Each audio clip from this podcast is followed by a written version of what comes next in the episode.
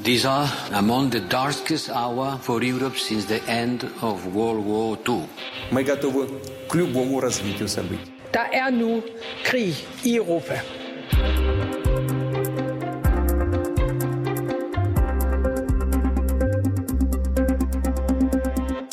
Er krig i Europa, og det går planmæssigt, sagde Putin torsdag om det, han selv kalder hans militær specialoperation i Ukraine. Under hans eh, tv-transmitterede tale, der lovpriste han også de russiske troppers mod i kampe mod de eh, neonazistiske tropper i Ukraine, som han eh, formulerede det altså i den her tale. Han beskyldte desuden de ukrainske tropper for at tage tusindvis af gisler og bruge civile som menneskelige skjold. Samtidig i Ruslands hovedstad Moskva står folk i lange køer for at hæve penge, mens man frygter sanktionernes konsekvenser. Det viser flere videoer. Du lytter til Krig i Europa, hvor vi i dag har fokus på Rusland. Mere specifikt på det russiske syn på invasionen af Ukraine og på den russiske folkestemning lige nu. Jeg hedder Alexander Vils Lorentzen. Og jeg hedder Cecilie Lange. Claus Reinholdt, godmorgen. Jeg skal høre, om vi har Claus Reinholdt med. Jeg tror ikke, vi har ham med på Thailand i hvert fald, som vi måske burde have.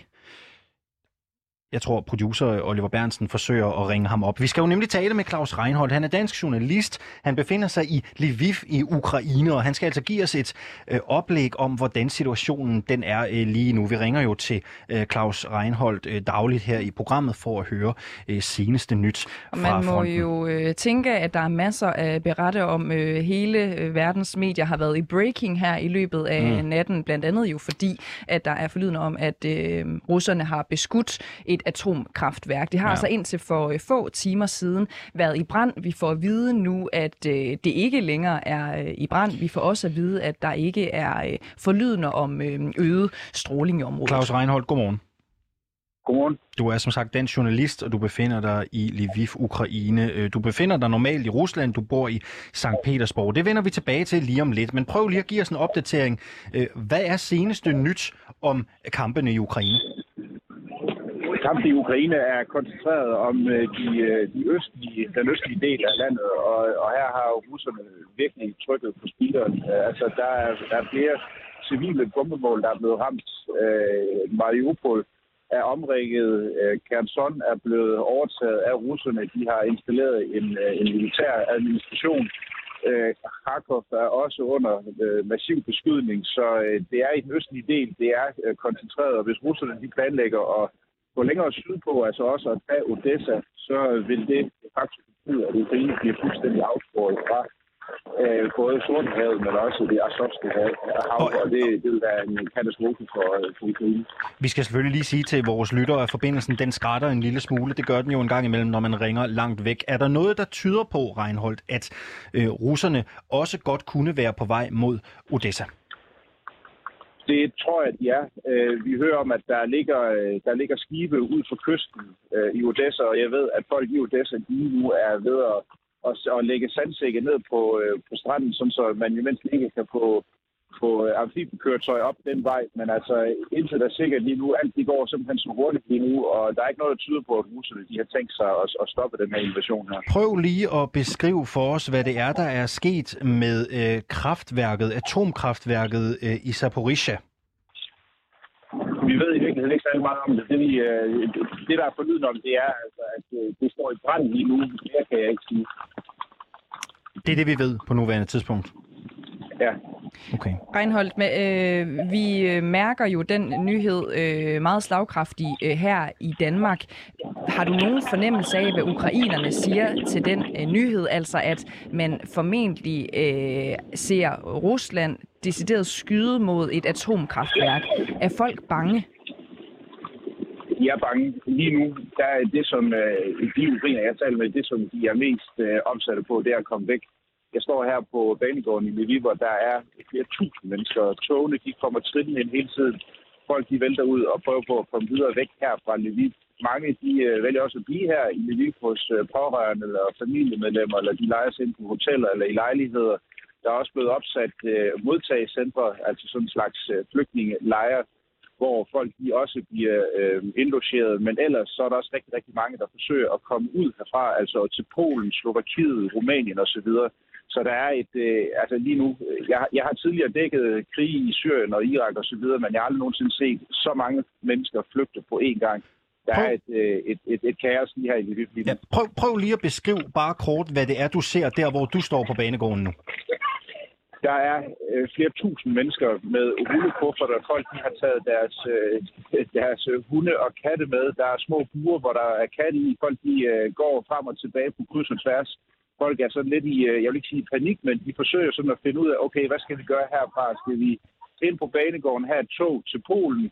De er overfyldte. Okay, vi går over til og ser, om vi kan finde en bus. Jeg ser, jeg står lige og kigger på en bus nu her, hvor folk de stiger ind. Jeg kan se, at der ikke er plads til dem.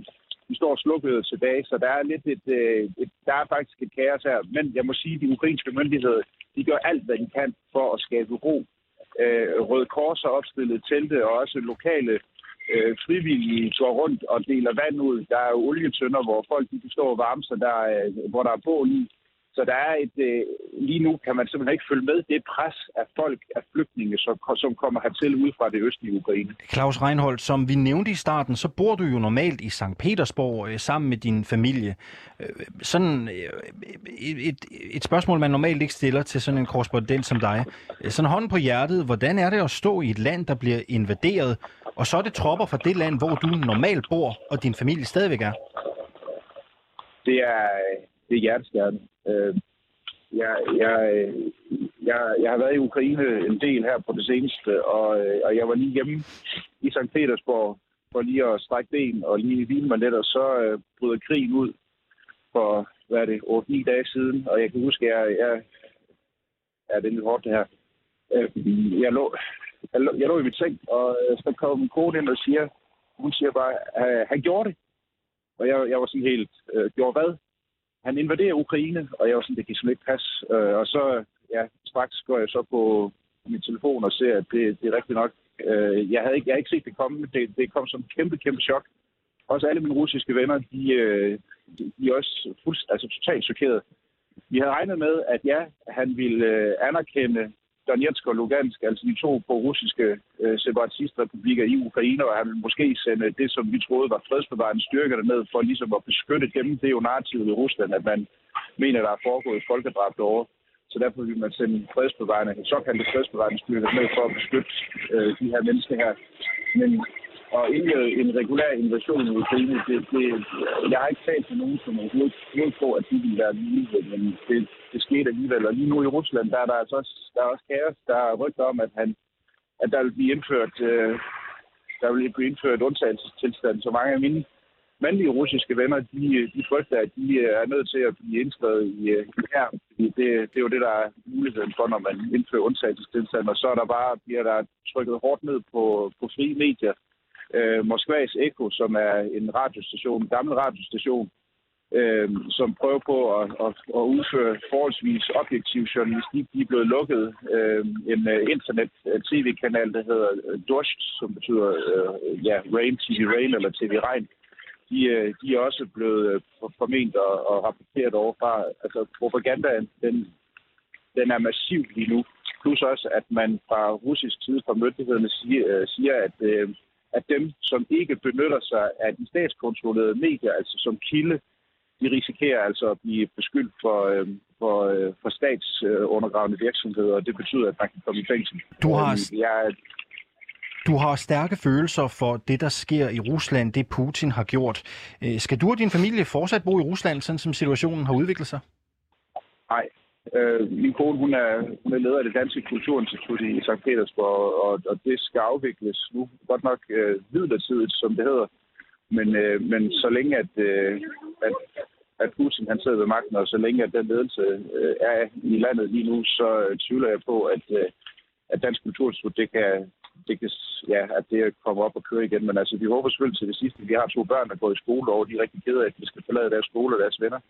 Øh, planen er, at min kone og, min, og mine børn, de uh, tager ud så hurtigt som overhovedet muligt, og, og så til, til, til Danmark. Men lige nu, der ved vi også, at det er svært at komme ud, fordi at der er mange russer, som også prøver på at komme ud, øh, inden, inden, øh, ja, inden at de rygter, som der lyder i Rusland nu, at der vil blive indført undtagelsestilstand.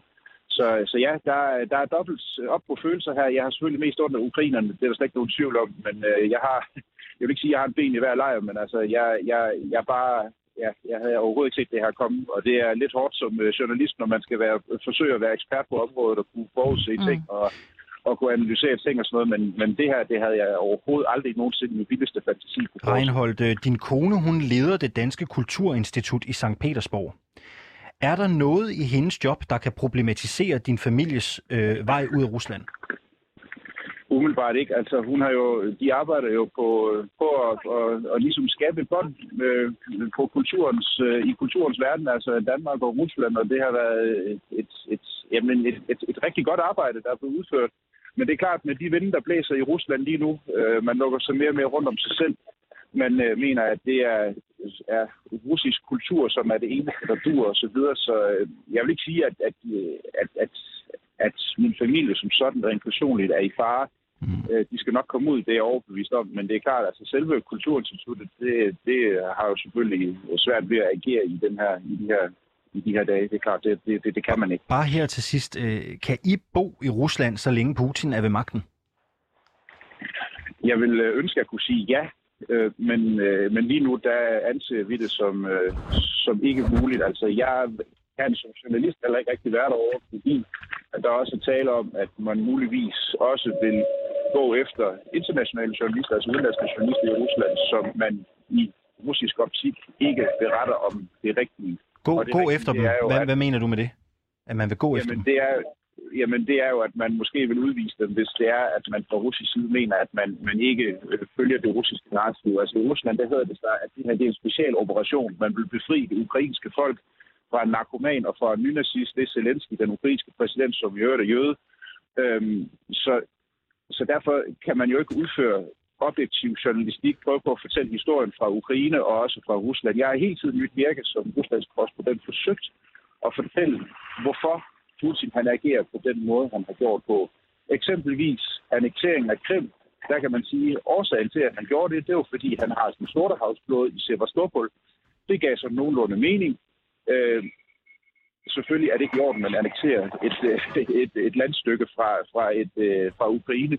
Men, men, men der, der lå ligesom et rationale bag. Men rationalet bag den her invasion, den har jeg meget, meget, meget svært ved at se. Altså at befri ukrainske folk fra hvad er spørgsmålet, ikke? Der er ingen ukrainer, der, der føler, at de skal befries fra noget som helst. Og, og, og det er der, hvor, øh, ja, hvor kæden popper af, og det er der, hvor man som journalist vil have svært ved at agere i Rusland, fordi russerne mener, at hvis man fortæller det, jamen så er man i virkeligheden med til at sprede fake news i til Rusland. Stærk beretning fra Claus Reinholdt, journalist, altså lige nu i Lviv i Ukraine, hvor der er øh, kaotiske tilstande på banegården, bliver der fortalt her, som man også kan høre i baggrunden. Tak fordi du var med, øh, Claus Reinholdt. Pas på dig selv. Selv tak. tak.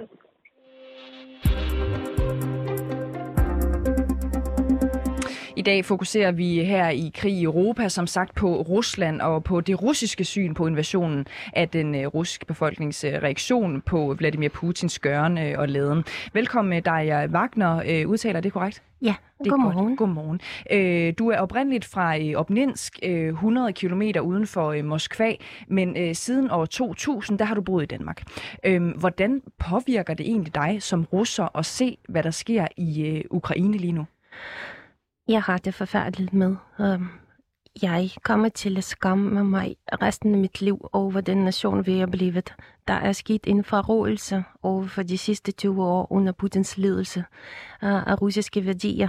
Altså, jeg ser klart masser af mennesker, der ikke er i stand til at tænke selvstændigt og kritisk fremfinde informationer. Mm. Jeg ser rigtig mange konformister, som siger, jamen, vi, er, vi har overmentalitet, vi er sådan små mennesker, vi bestemmer ikke noget. De, har, de ved bedre, hvad de skal gøre der i Kreml. Um, jeg, jeg, ser, jeg ser mange mennesker, der nægter at lytte til sine egne børn. Okay. Og deres det? argumenter. Det, det betyder, at lige nu så udkæmpes der også rigtig hårde verbale kampe mellem forskellige dele af familier. Og dem, der har uh, kendskab til, hvad der reelt foregår i Ukraine, og så dem, der vælger kun tro på den putinske propaganda, der flyder i deres medier. Mm. Og de nægter simpelthen at lytte til sine egne familiemedlemmer. De nægter til at lytte til argumenterne fra sine tidligere universitetskammerater. Og, altså, der er sket et væsentligt forrådelse af den etiske og moralske øh, kultur, som man har i Rusland. Du siger, at du, øh, du skammer dig. Øhm, føler du, at der bliver set anderledes på dig, eller talt anderledes om dig, fordi du er øh, russer i den her øh, forfærdelige situation? Nej, øh, jeg har ikke oplevet um, noget som helst fra danskerne. Altså, jeg synes, der er klart, øh, klart øh, forståelse hos alle danskere, at ikke alle russer støtter om sin regering. Og der er mange, der kæmper imod. Um, vi har det forfærdeligt, men det er på ingen måde danskernes skyld. Det er altså simpelthen fordi vores land, har, vores regering har gang i nogle ugerninger, og ligesom tyskerne efter 2. verdenskrig, så kommer vi til at leve med det ansvar uh, til til vores sidste dage. Ja, så du sammenligner faktisk øh, tyskernes øh, skam efter 2. verdenskrig med den skam, du føler lige nu efter den russiske invasion af Ukraine? Ja, ja jeg har specielt nu læst lidt om det, hvordan har den tyske nation uh, prøvet at bearbejde de følelser um, efterfølgende. Og jeg synes, det er også noget, vi kan lære af som russer. Man kan sige til sig selv, jeg er stadig stolt, at jeg er russer. Jeg kan ikke gøre noget ved det. Det hjælper ikke med at brænde sit russiske pas af, fordi det ændrer ikke på kendskærning. Jeg bærer medansvar. Det tyskerne har gjort, de er ansvarlige for det, der var skidt. Bærer du, Så... Synes du, du bærer et medansvar? Ja, det synes jeg. Hvordan det? Uh, fordi vi er... Uh, I mean, jeg mener, det er jo ikke Putin personligt, der skyder og affyrer våben. Det er nogle russiske soldater, som regeringen har sendt afsted. Vi som nation bærer med ansvar, at, at um, så mange mennesker uh, har så gale værdier, mm. og, og, og at vi har, som nation har tilladt det at ske. Du siger, at du har et øh, medansvar, og at det har de russiske soldater også. Tror du, at de russiske soldater, som jo også ofte er øh, unge, helt unge, nærmest drenge, som er sendt afsted øh, for at invadere Ukraine, tror du, de ved, hvad de gør? Uh, det er begyndt at gå op for dem. Der er heldigvis flere og flere, der siger fra, og flere og flere, der overgiver sig eller nægter at gøre uskyldige civile over, som stiller sig foran deres kampvogne. Um, det går op for dem, at de er snydt af deres egen ledelse, de er forrådt. Um, de, uh, de, de, skulle slet ikke være der, de fleste af dem. Mm.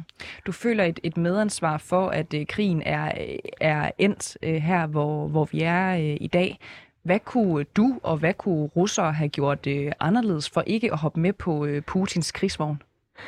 Jamen, det er hver, øh, hver, hver borgers personlige ansvar for at være kritisk, for at være selvstændigt tænkende, så er forskellige sider af informationer. Det har vi ikke øh, leveret, kan man sige. Mm. Uh, de fleste russer, desværre, de bakker Putin op. Jeg har selv brugt hele tirsdag aften for at ringe rundt til mine gamle kontakter. De venner fra universitetet, som jeg ikke har talt med i over 20 år. Ikke fordi vi blev venner, men bare fordi jeg flyttede til Danmark. Uh, og desværre 10 opkald og 10 gange det der, jeg vil ikke videre noget, og du skal ikke fortælle mig jeres vestlige propaganda her. Eller han gør det rigtigt, og det skulle vi have gjort i kan 2014. Du gengive, kan du prøve at gengive sådan en af de her telefonsamtaler? Prøv, at for, prøv sådan ja. at beskrive, hvad det er, du ringer op og siger, og hvad du bliver mødt af. Ja, jeg ringer og, og siger, at jeg bor nu i Danmark, og jeg vil gerne forstå, hvordan almindelige russer ser på situationen, og hvad der, uh, hvordan retfærdiggør de situationen i Ukraine. Og så er der pænt mange, der siger, at jeg holdt op med at følge med i nyheder, jeg diskuterer det ikke med nogen, og vores regering ved bedst. Det er så en gruppe. Den anden gruppe siger meget aggressivt, jamen, jamen der er krig, ja, der er civile tab, der er uskyldige børn og kvinder, der dør, men hvad skulle vi have gjort? Vi har ikke haft noget valg. Til dem så spørger jeg, hvem har truet din sikkerhed som russer? Hvem er det, der var så farlig for Rusland, at man var nødt til at uh, indlede den der krig på... Hvad svarer de så? Uh, det kan de ikke rigtig svare på, de bliver sure, så skifter de emne, typisk. Okay. Blev du øh, uvenner med nogle øh, af dem, da du lavede de her opkald? Uh, nej, vi siger pænt farvel, og jeg takker. Og jeg siger fra starten, jeg går ikke ud på at overbevise dig om noget, jeg vil gerne forstå. Og jeg spørger dem også, hvad tror du, hvorfor Putin gjorde det, og hvad tror du, det ender med? Hvad var Eller det første, du, du selv tænkte? Var der et splitsekund, hvor du tænkte, måske har Putin ret, og så kom på bedre tanker? Nej, okay. nej, overhovedet ikke. Overhovedet ikke. Um, jeg har ikke set den komme. Lige til det sidste, selv i debatten med Clement for bare et par uger siden, så har jeg sagt, at jeg tror ikke, at Putin vil angribe Ukraine. Mm. Øhm, du, jeg ved, du har en del russiske venner her i Danmark. Hvordan reagerer de på krigen? Ja, alle sammen er utrolig ked af det på Ukraines vegne. Det er ikke okay, og det skal stoppe mm. hurtigst muligt. Øhm, så er der også en del af dine venner tilbage i Rusland, hvor du siger, at de har forsøgt, øh, du har forsøgt at ringe øh, til dem den anden dag for at høre, hvordan de oplever øh, det her. Var det din fornemmelse, at øh, du, du taler om to forskellige grupperinger. Hvad kan man sige om de øh, grupper? Der var nogen, der sagde, du skal ikke fortælle os øh, noget som helst, vi vil ikke høre noget. Og så var der nogen, der sagde, vi havde ikke andet valg. Kan du sætte nogle flere ord på, den, øh, på de forskellige grupper? Havde de noget til fælles? Øh, eller kan du sige noget om, hvorfor de sagde, som de sagde? Øhm, jeg tror, det er simpelthen en øh, værdiforrådelse, der er sket igennem 20 år. Der er ikke noget... Altså, begge, begge grupper, det er veluddannede folk. Uh, søde folk. Det, det var det, da de var unge, og jeg kendte dem. Uh, jeg tror, det er simpelthen det der, at den eneste værdi, som et menneske har, det er, hvor mange penge man tjener. Det er det, der er blevet til i Rusland. Så alle, alle andre ting, også altså grov karakter, som mord på en, en, et, et stort nation, som er vores brødrenation, det er okay.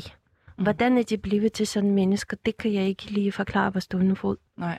Øhm, det er jo vores fokus i programmet i dag. Øh, hvordan ser russerne på den her øh, krig, som øh, ja, som jo består i, at de har invaderet øh, Ukraine.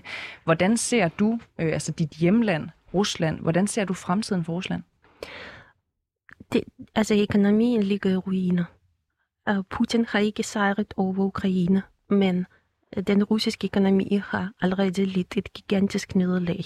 Det vil der er flere generationer for russerne at, at komme tilbage til det niveau, som man var før krigen. Mm. Um, Spørgsmålet også om, hvor længe det vil fortsætte. Og hvad sker det efterfølgende? Hvis Ukraine falder, og Putin vælger yderligere tiltag, som for eksempel at gå i Moldova og Georgien, som ikke er utænkelige på nuværende tidspunkt, så, så bliver det værre endnu. Mm. Jo længere tid det går, jo værre konsekvenser vil være for Rusland. Mm. Øh, der er Wagner, øh, du er oprindeligt fra Obninsk, 100 km uden for øh, Moskva, men øh, siden 2000 har du altså boet i Danmark. Tusind tak, fordi du var med her til morgen. Selv tak.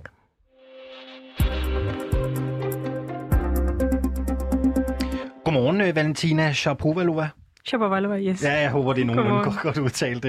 Du er Ph.D.-stipendiat, det er du på Institut for Kommunikation på Københavns Universitet, med fokus på disinformation og propaganda i især Rusland, og så er du selv fra Odessa i øh, Ukraine. Det er ja. jo øh, underordnet her, men nu deklarerer vi det lige.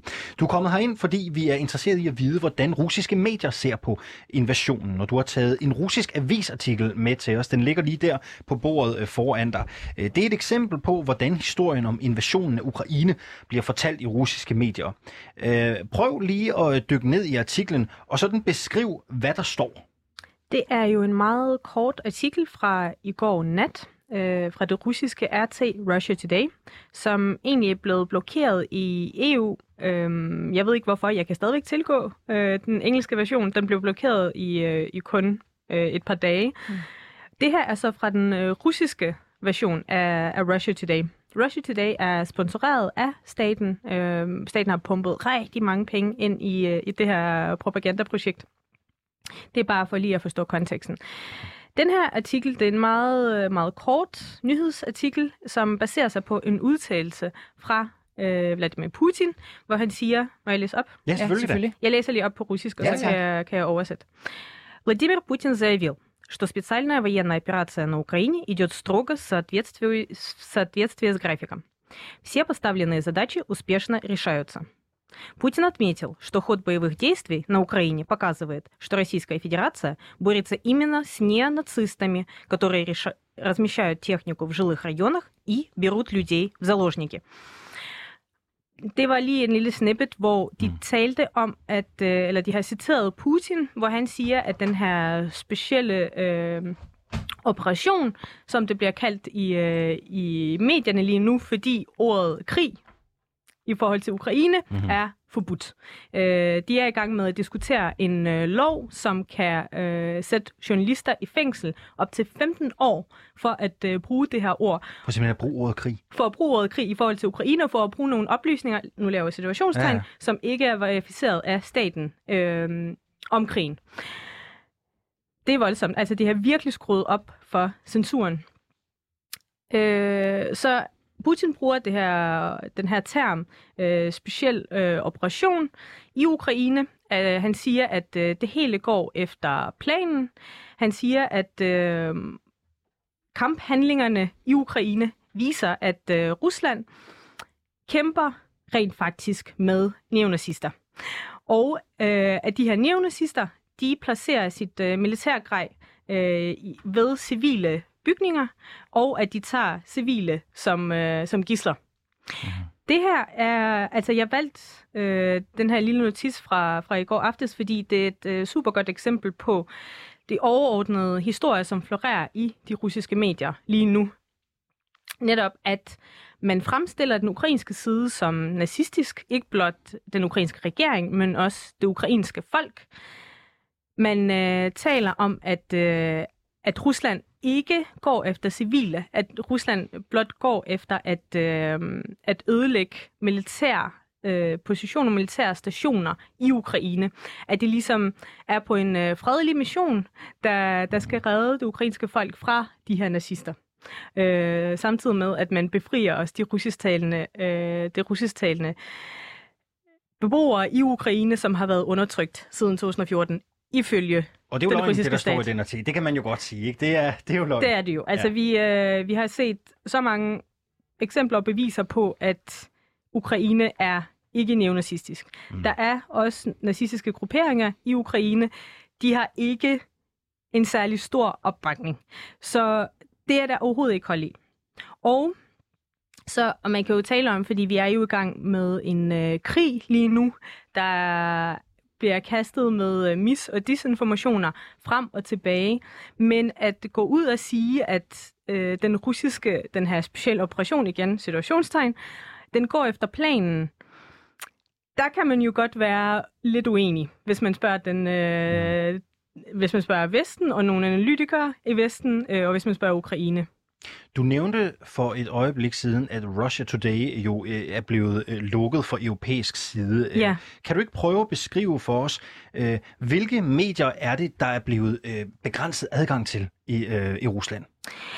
Jamen, der sker jo sindssygt meget lige nu, øh, og flere og flere medier bliver begrænset. Øh, TV Dost, øh, som øh, hvis man oversætter det til dansk, er TV Regn, øh, er, er blevet lukket ned. De eksisterede kun på nettet, fordi de blev taget off-air for, for nogle år tilbage af staten, øh, for at sikre, at der kun var øh, statsvenlige medier øh, broadcastet, eller statsvenlige mm. tv broadcastet. Men de eksisterede på øh, nettet, øh, TV Regn, og havde faktisk et ret godt reach. De er blevet lukket ned. Echo Moskvi, som er en, øh, en uafhængig, eller i hvert fald øh, oppositionsvenlig radiostation, er blevet lukket ned. Øh, Medusa, som er også en af de største online medieoutlets, øh, som har opereret fra, eller opererer stadigvæk fra Riga, øh, er også blevet stærkt begrænset, og man, øh, man regner med, at den også bliver lukket ned snart i, øh, i Rusland. Så der bliver slået hårdt ned på, på de uafhængige medier, øh, mere end hvad vi har set i, i de seneste år. Vi har også et uh, tv-indslag, vi lige skal igennem. Du har taget et russisk tv-indslag med. Uh, hvor er det fra? Kan du ikke prøve at beskrive det, inden vi lige ser det? Det er fra NTV, som er den tredje største øh, russiske tv-station. Mm. Det er fra en, øh, en udsendelse, der hedder Sivodja, hvilket betyder i dag. Den øh, er fra i går formiddags, så det er ret, øh, ret fresh. Okay. Lad os bare prøve at se, om vi kan få det til ja. at virke her, fordi Kan- vi har det på skærmen. Hvis du bare lige skruer Ja, op for PC-lyden, Men kan vi Alexander. ikke øh, få... Øh, måske du skal over og beskrive, hvad det er, vi ser i Ja. det her indslag, tænker idé. jeg i virkeligheden. Ikke? Øh, Yes. Kan du ikke komme herover og dele øh, Cecilies mikrofon? Ja. Så øh, kan du, imens vi ser det her klip, beskrive, hvad det egentlig er, vi ser. Vi sætter indslaget i gang øh, nu. или два человека. Кроме того, Vi ВСУ er i попытались studiet, атаковать vi ser en Зуевскую studievært ТЭЦ. Обошлось без beskrive жертв, øh, но den her повреждено specielle здание operation. котельной. Vi ser nogle billeder Расследование fra ВСУ против øh, Ukraine. Vi ser гражданского rent faktisk населения nogle øh, Донбасса. ødelæggelser. Занимается Следственный Men комитет hun России taler по om, поручению at дал det rent faktisk er, er ukrainere, som har beskudt nogle civile bygninger, fordi vi ser jo vi ser bygninger være helt ødelagt. Vi ser nogle øh, tanks. Der kommer en, øh, en boks op øh, nederst på skærmen, hvor der står specialoperation i Donbass. Øh, og de fokuserer på, at øh, det meste af kamphandlingerne rent faktisk foregår kun i, øh, i Donbass, i det østlige Ukraine. At resten af Ukraine er ikke lige så, lige så voldsomt ramt. Og så ser vi nogle flere, flere russiske tanks. Alright. Øhm, det her indslag her, det er jo også, hvad kan man sige, øh, øh, misinformation, ikke? Altså, det- Desinformation. Ja, lige præcis. Man skal Øh, lige, lige skælde mellem de to. Desinformation, naturligvis. Øh, kan du ikke øh, prøve at beskrive, hvad det er, de gerne vil fortælle? Hvad er det, den her kanal gerne vil fortælle med det her indslag? Bare lige for at riste op. De vil jo gerne fortælle, at øh, det er ukrainerne, som er de, øh, den barbariske side. Det er ukrainerne, som beskyder sin egen befolkning. Mm. Det er russerne, som kommer for at befri, for at være de gode kræfter, for at stoppe den her øh, borgerkrig, som de kalder det, som har varet siden 2014 i øh, Donbass. Og at de primært igen har fokus på de militære objekter, der er i Ukraine, og som sagt ikke civile. Hvordan modtager russerne de her øh, nyheder fra de her medier? Det er sindssygt svært at vide, fordi vi har ikke nogen konkrete målinger lige nu og her. Øh, det vi ved er jo, at fordi øh, massemedierne i Rusland har et rigtig, et rigtig godt tag på befolkningen, altså 62 procent af russerne får deres øh, informationer, deres nyheder fra tv'et. Øh, og tv'et er igen det er statsvenligt. Det er faktisk øh, den største propagandamaskine i det russiske medielandskab lige nu. Det er jo meget interessant, fordi du siger jo, øh, du siger jo også, at vi har ikke nogen undersøgelser på det her. Vi har ikke nogen målinger omkring, hvordan det rent faktisk øh, står til. Men vi, øh, hvis vi skal tro på vores tidligere kilde, som vi lige har inde, så har vi måske en lille bitte stikprøve. Fordi hun har ringet til 10 forskellige af sine øh, gamle kollegaer på universitetet, og hun siger, at der er to grupper. Enten så siger de, jeg vil ikke vide mere, eller også så siger de, vi havde ikke noget valg. Øhm, man kan jo ikke lade være med at spørge, hvad foregår der for de her øh, mennesker? Er de alle sammen hjernevasket, eller hvad handler det her om? De russiske journalister, ikke? Ja. ja. Altså, det man skal forstå er jo, at det, de her narrativer, de her historier, har jo floreret i otte år i de russiske medier. Så det er jo ikke noget nyt, der er kommet. Så folk, øh, folk har hørt de her historier, og øh, de er simpelthen, altså de er begyndt at tro, nogen af dem i hvert fald, øh, på det. Og det er også det er rigtig svært at gøre modstand i Rusland. Altså oppositionen bliver slået rigtig hårdt ned på. Så det er også hårdt for folk at øh, rent faktisk erkende, at Rusland er i gang med en krig. Øh, fordi der er jo selvfølgelig også mennesker, der er jo også mennesker, der går ud og protesterer i Rusland. Der er også informationer om krigen, som, øh, som kommer ind i Rusland. De er tilgængelige, det er bare svært, altså fordi de bliver, de bliver presset ned.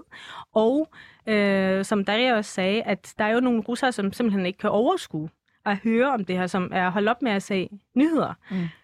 Vi øh, talte lige med øh, en korrespondent øh, i Ukraine for, for kort tid siden, inden du, øh, du kom i, stor, i, i studiet. Han sagde blandt andet, at lige nu der er der faktisk rygter om, øh, at de er bange for, at man vil komme til at, øh, at se fængslinger, hvis man decideret øh, orienterer sig mod øh, andre øh, kanaler, øh, tv, journalistiske indspark, som ikke er øh, statsfinansieret.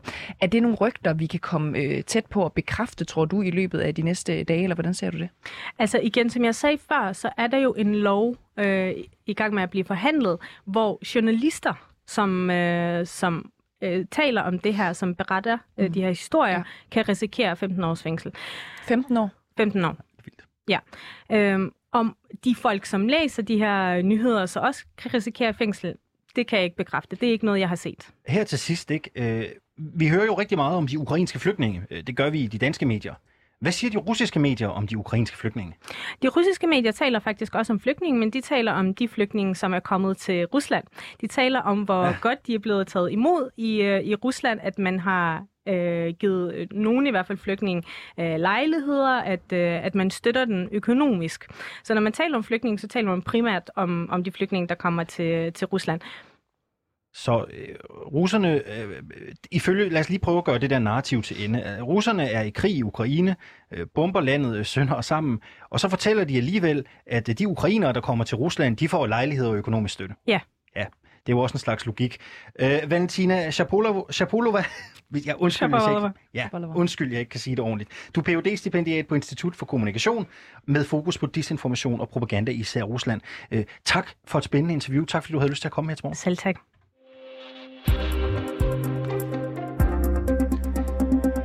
Og vi fortsætter med at prøve at forstå, hvordan den russiske invasion opleves inden for de russiske grænser. Hvordan opleves omverdenens sanktioner for den øh, gængse russer, og hvordan opleves magtudøvelsen fra den russiske regering, som har slukket forbindelsen til uafhængige medier og så ned på invasionskritiske stemmer. Vi ringer til øh, Moskva, hvor vi skal tale med en bestyrelsesformand for to menneskerettighedsorganisationer i Rusland. Han er kritisk over for Putins krig i Ukraine og mener, at livet i Rusland er præget af enorm usikkerhed. Og derfor står vi nu også over på, øh, på engelsk. Øhm, jeg håber, at det er rigtigt forstået, Alexander. Jeg, Jeg kan tror, vi byde skal ringe til velkommen ham. til, øh, den næste Vi gæst. er øh, stille og roligt ved at ringe, og det er lidt sjovt teknisk setup, vi skal i gang med her. Det er første gang, vi prøver det at Hello? ringe på WhatsApp. Hello, Vyacheslav Baching, is that you? Yes, that's me. Good morning. Uh, you live in Moscow and you are uh, critical. You're critical of Putin's war. You're chairman of uh, two human rights organizations in Russia, uh, Helsinki Moscow Group and the Sakharov Center. Uh, do you Yes. feel comfortable being on this radio show and criticizing Putin? No, uh, I am used to criticize the government uh, not only in present time but in Soviet time. So I've been even uh, imprisoned at Soviet time and spent four years in labor camp. So for me, it's uh, very usual to say what I think. Yeah.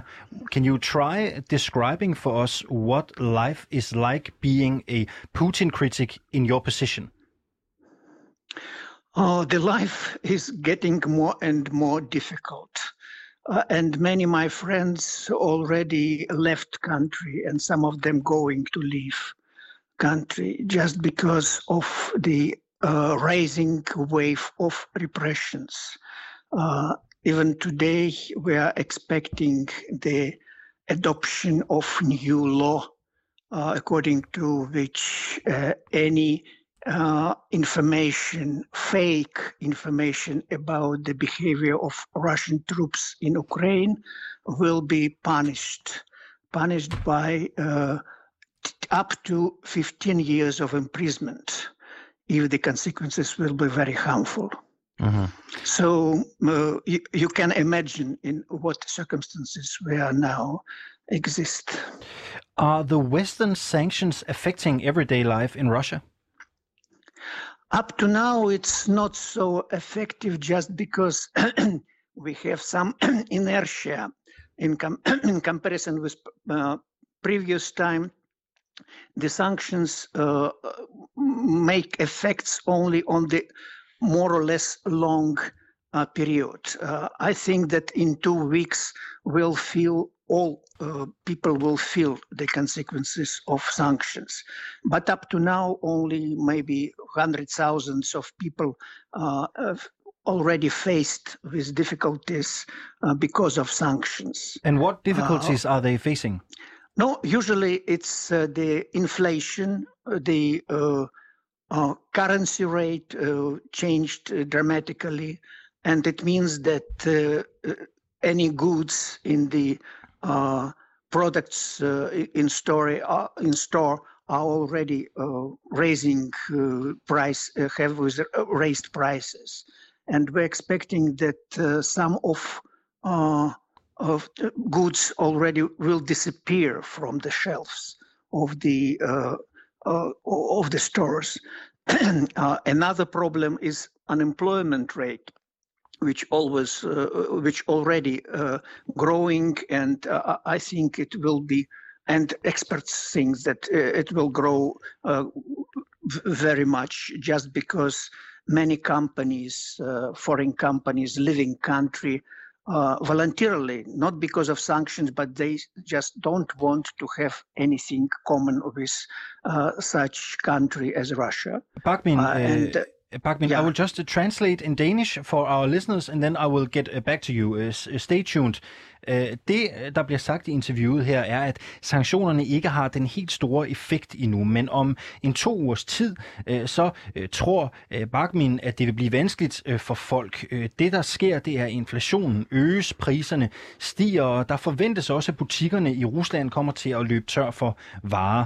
Derudover så forventer man også, at arbejdsløsheden den vil stige for udenlandske virksomheder, siger Bakmin i det her interview, hvor han altså også siger, at han er ganske komfortabel med at kritisere Putin i det her radiointerview, fordi det er altså blevet en så fast del af livet. Uh, Bakmin, have you ever considered leaving Russia?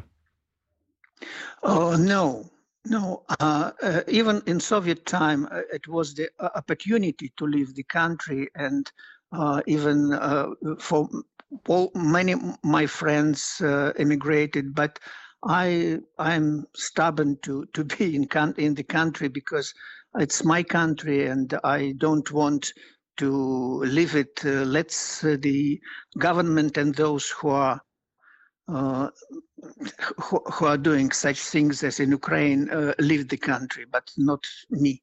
Uh, I uh, and my family will will have very deep roots uh, in Russia, so uh, I will stay there. So it takes more than a end. stubborn Putin to make you leave your home country. Uh, I- I don't know. Uh, uh, of course, uh, one can't predict if the war will start or mm, nuclear war, for example. I don't know what to, to expect uh, in nearest future. Are you fearing And, uh, nuclear the- war? Uh, it's uh, with such a leader, it's possible, unfortunately, uh, because he absolutely have no any uh, uh, any limits uh, in his behavior. That's why uh, one can expect anything. Bakmin siger øh, her til morgen, at han er stedig, han bliver i Rusland, fordi det er hans land. Han vil ikke overlede landet til en regering, som handler, som den gør i Ukraine. Det er umuligt at forudse, om der kommer krig eller måske atomkrig, som desværre er muligt med sådan en leder som Putin. Han har ingen hæmninger, siger øh, øh, Bakmin. Uh, øh, you say that independent media has been shut down. We have talked about this uh, in the show this morning as well. Do you follow the state media in Russia? Oh no, I trying not to follow it because it's very harmful for your uh, for, for for your mood and for your nerves. Uh, nerves because uh, it's it's so aggressive. It's so uh, full of uh, fakes and lie. So I can't uh, I, I can't watch uh, such channels, official channels. It's simply very harmful for the health. Øh, der bliver sagt i interviewet her, at øh, Bakmin ikke følger de statslige medier. Det er meget skadeligt for humøret og for nerverne. Statslige medier er meget aggressive og løgnagtige, bliver øh, der øh, sagt. Øh, Vacislav Bakmin, uh, thank you Yeah. for joining us this morning. You're welcome. And Thank stay you. safe in uh, Russia. I will try. Thank you Bye very bye. much. Bye. Bye.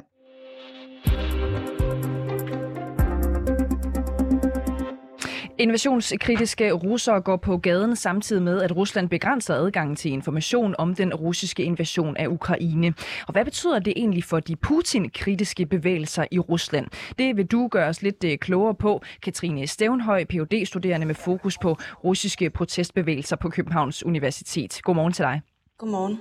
Øh, hver dag der laves øh, optællinger over antallet af anholdte ved øh, regimekritiske demonstrationer og manifestationer.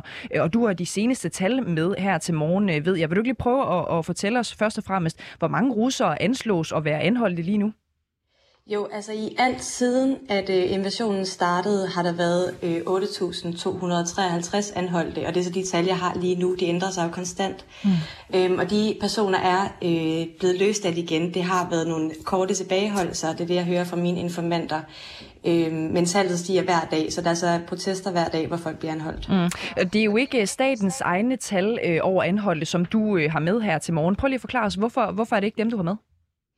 Fordi de er ikke til at stole på, øhm, hvis de overhovedet bliver offentliggjort. Jeg følger nogle tal fra en organisation, der hedder OVD Info, øhm, som også er stemplet som en af de her fremmede agenter.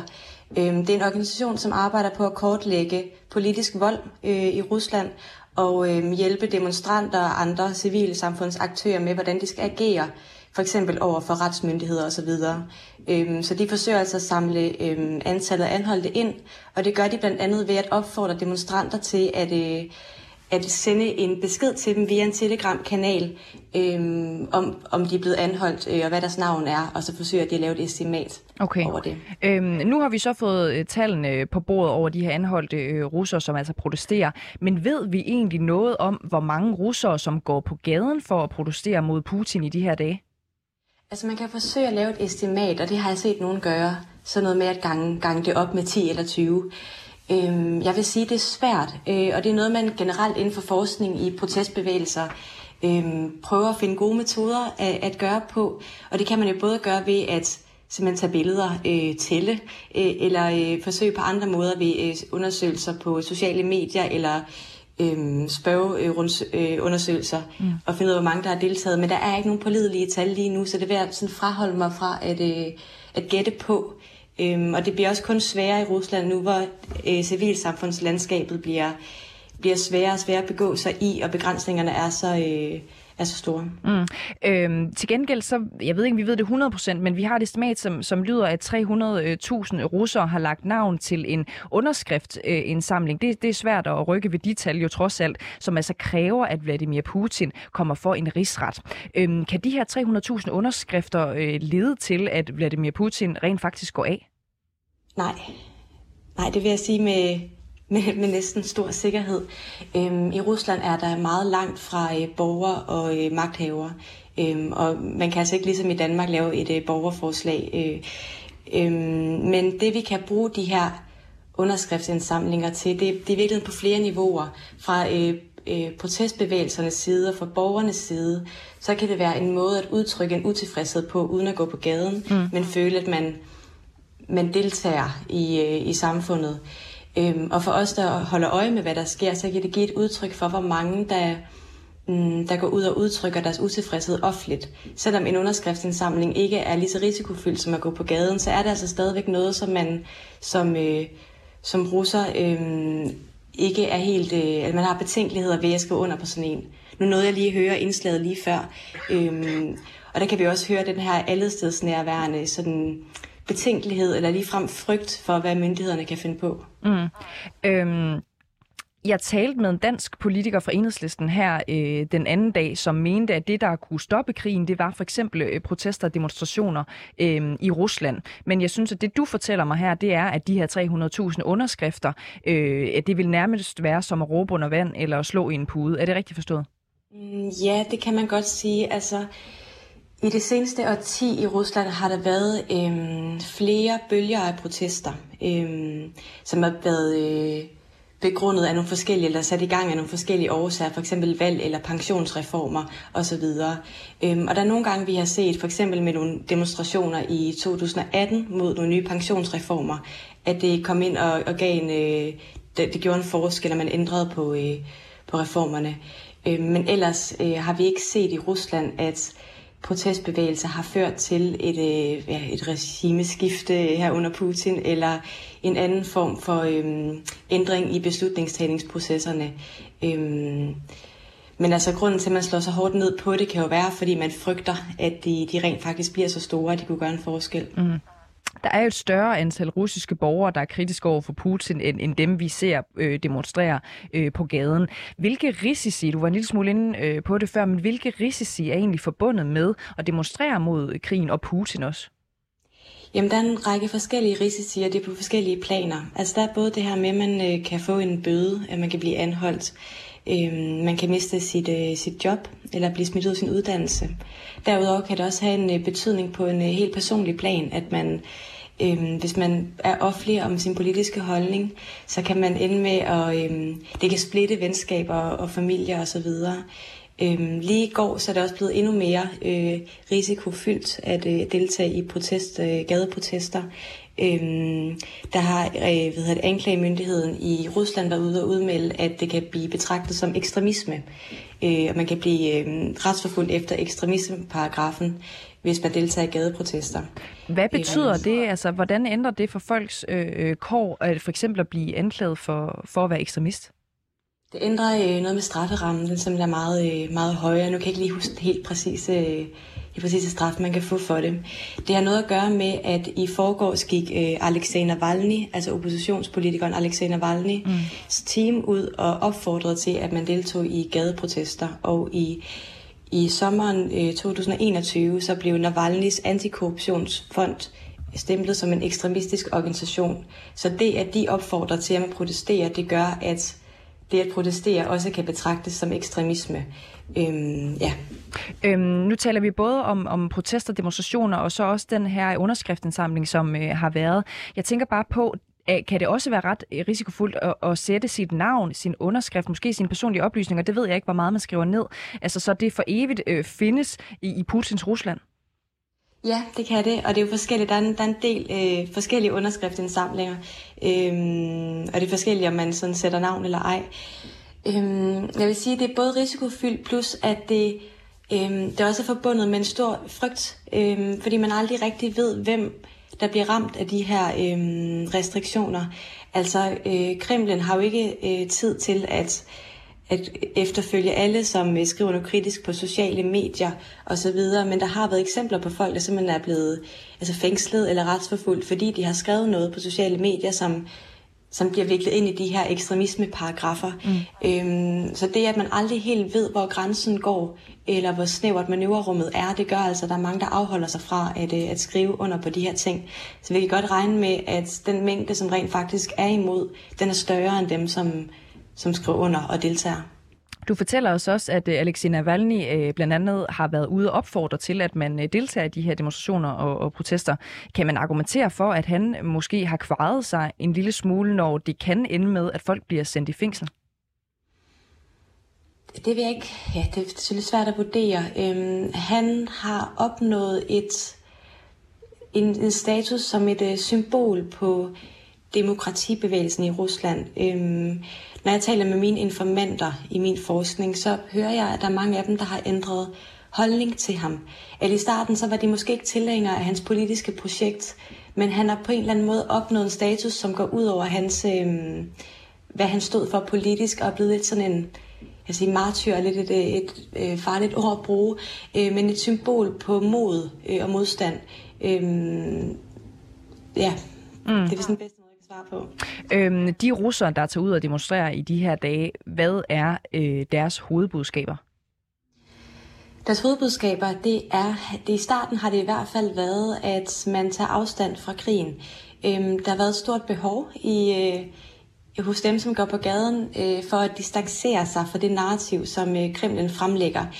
Øhm, Kremlens narrativ for Øh, en rigtig patriotisk russer. Øh, det er blandt andet bundet meget op på, på krig og, øh, og det at være en stormagt.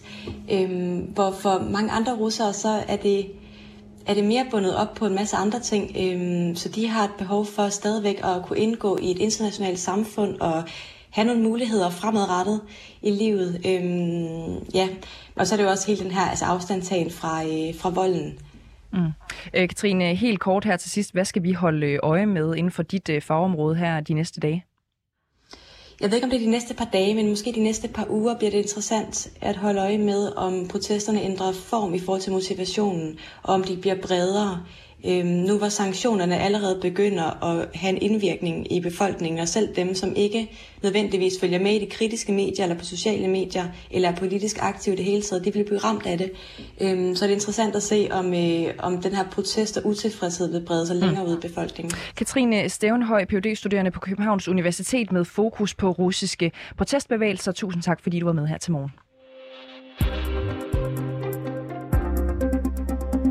Og det var også, hvad det var, det kunne blive til i denne udgave af Krig i Europa. Husk, hvis du har øh, idéer til programmerne, vi laver her, så kan du skrive til os på reporterne. Det er jo redaktionen bag reporterne, der laver det her program, så skriv til reporterne, snabelag 247.dk. Oliver Bernsen, Kevin Shakir, Sofie Ørts og Christine Randa var i redaktionen.